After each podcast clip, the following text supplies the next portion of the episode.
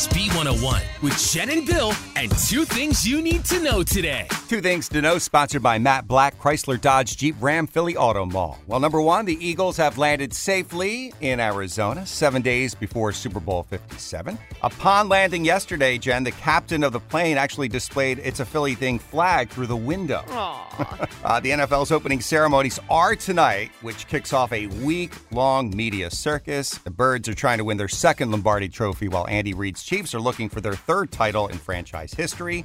Kickoff, we all can't wait, Sunday at 6.30. And number two, at last night's 65th annual Grammy Awards, Beyonce won her 32nd, and that makes her the all time Grammy champion. The surprise of the night went to Bonnie Raitt, who took home the award for Song of the Year for Just Like That. But the night's top honor went to Harry Styles. He won Album of the Year with Harry's House. And those are your two things on Philly's B101.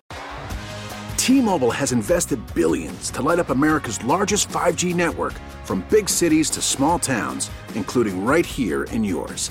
And great coverage is just the beginning. Right now, families and small businesses can save up to 20% versus AT&T and Verizon when they switch. Visit your local T-Mobile store today.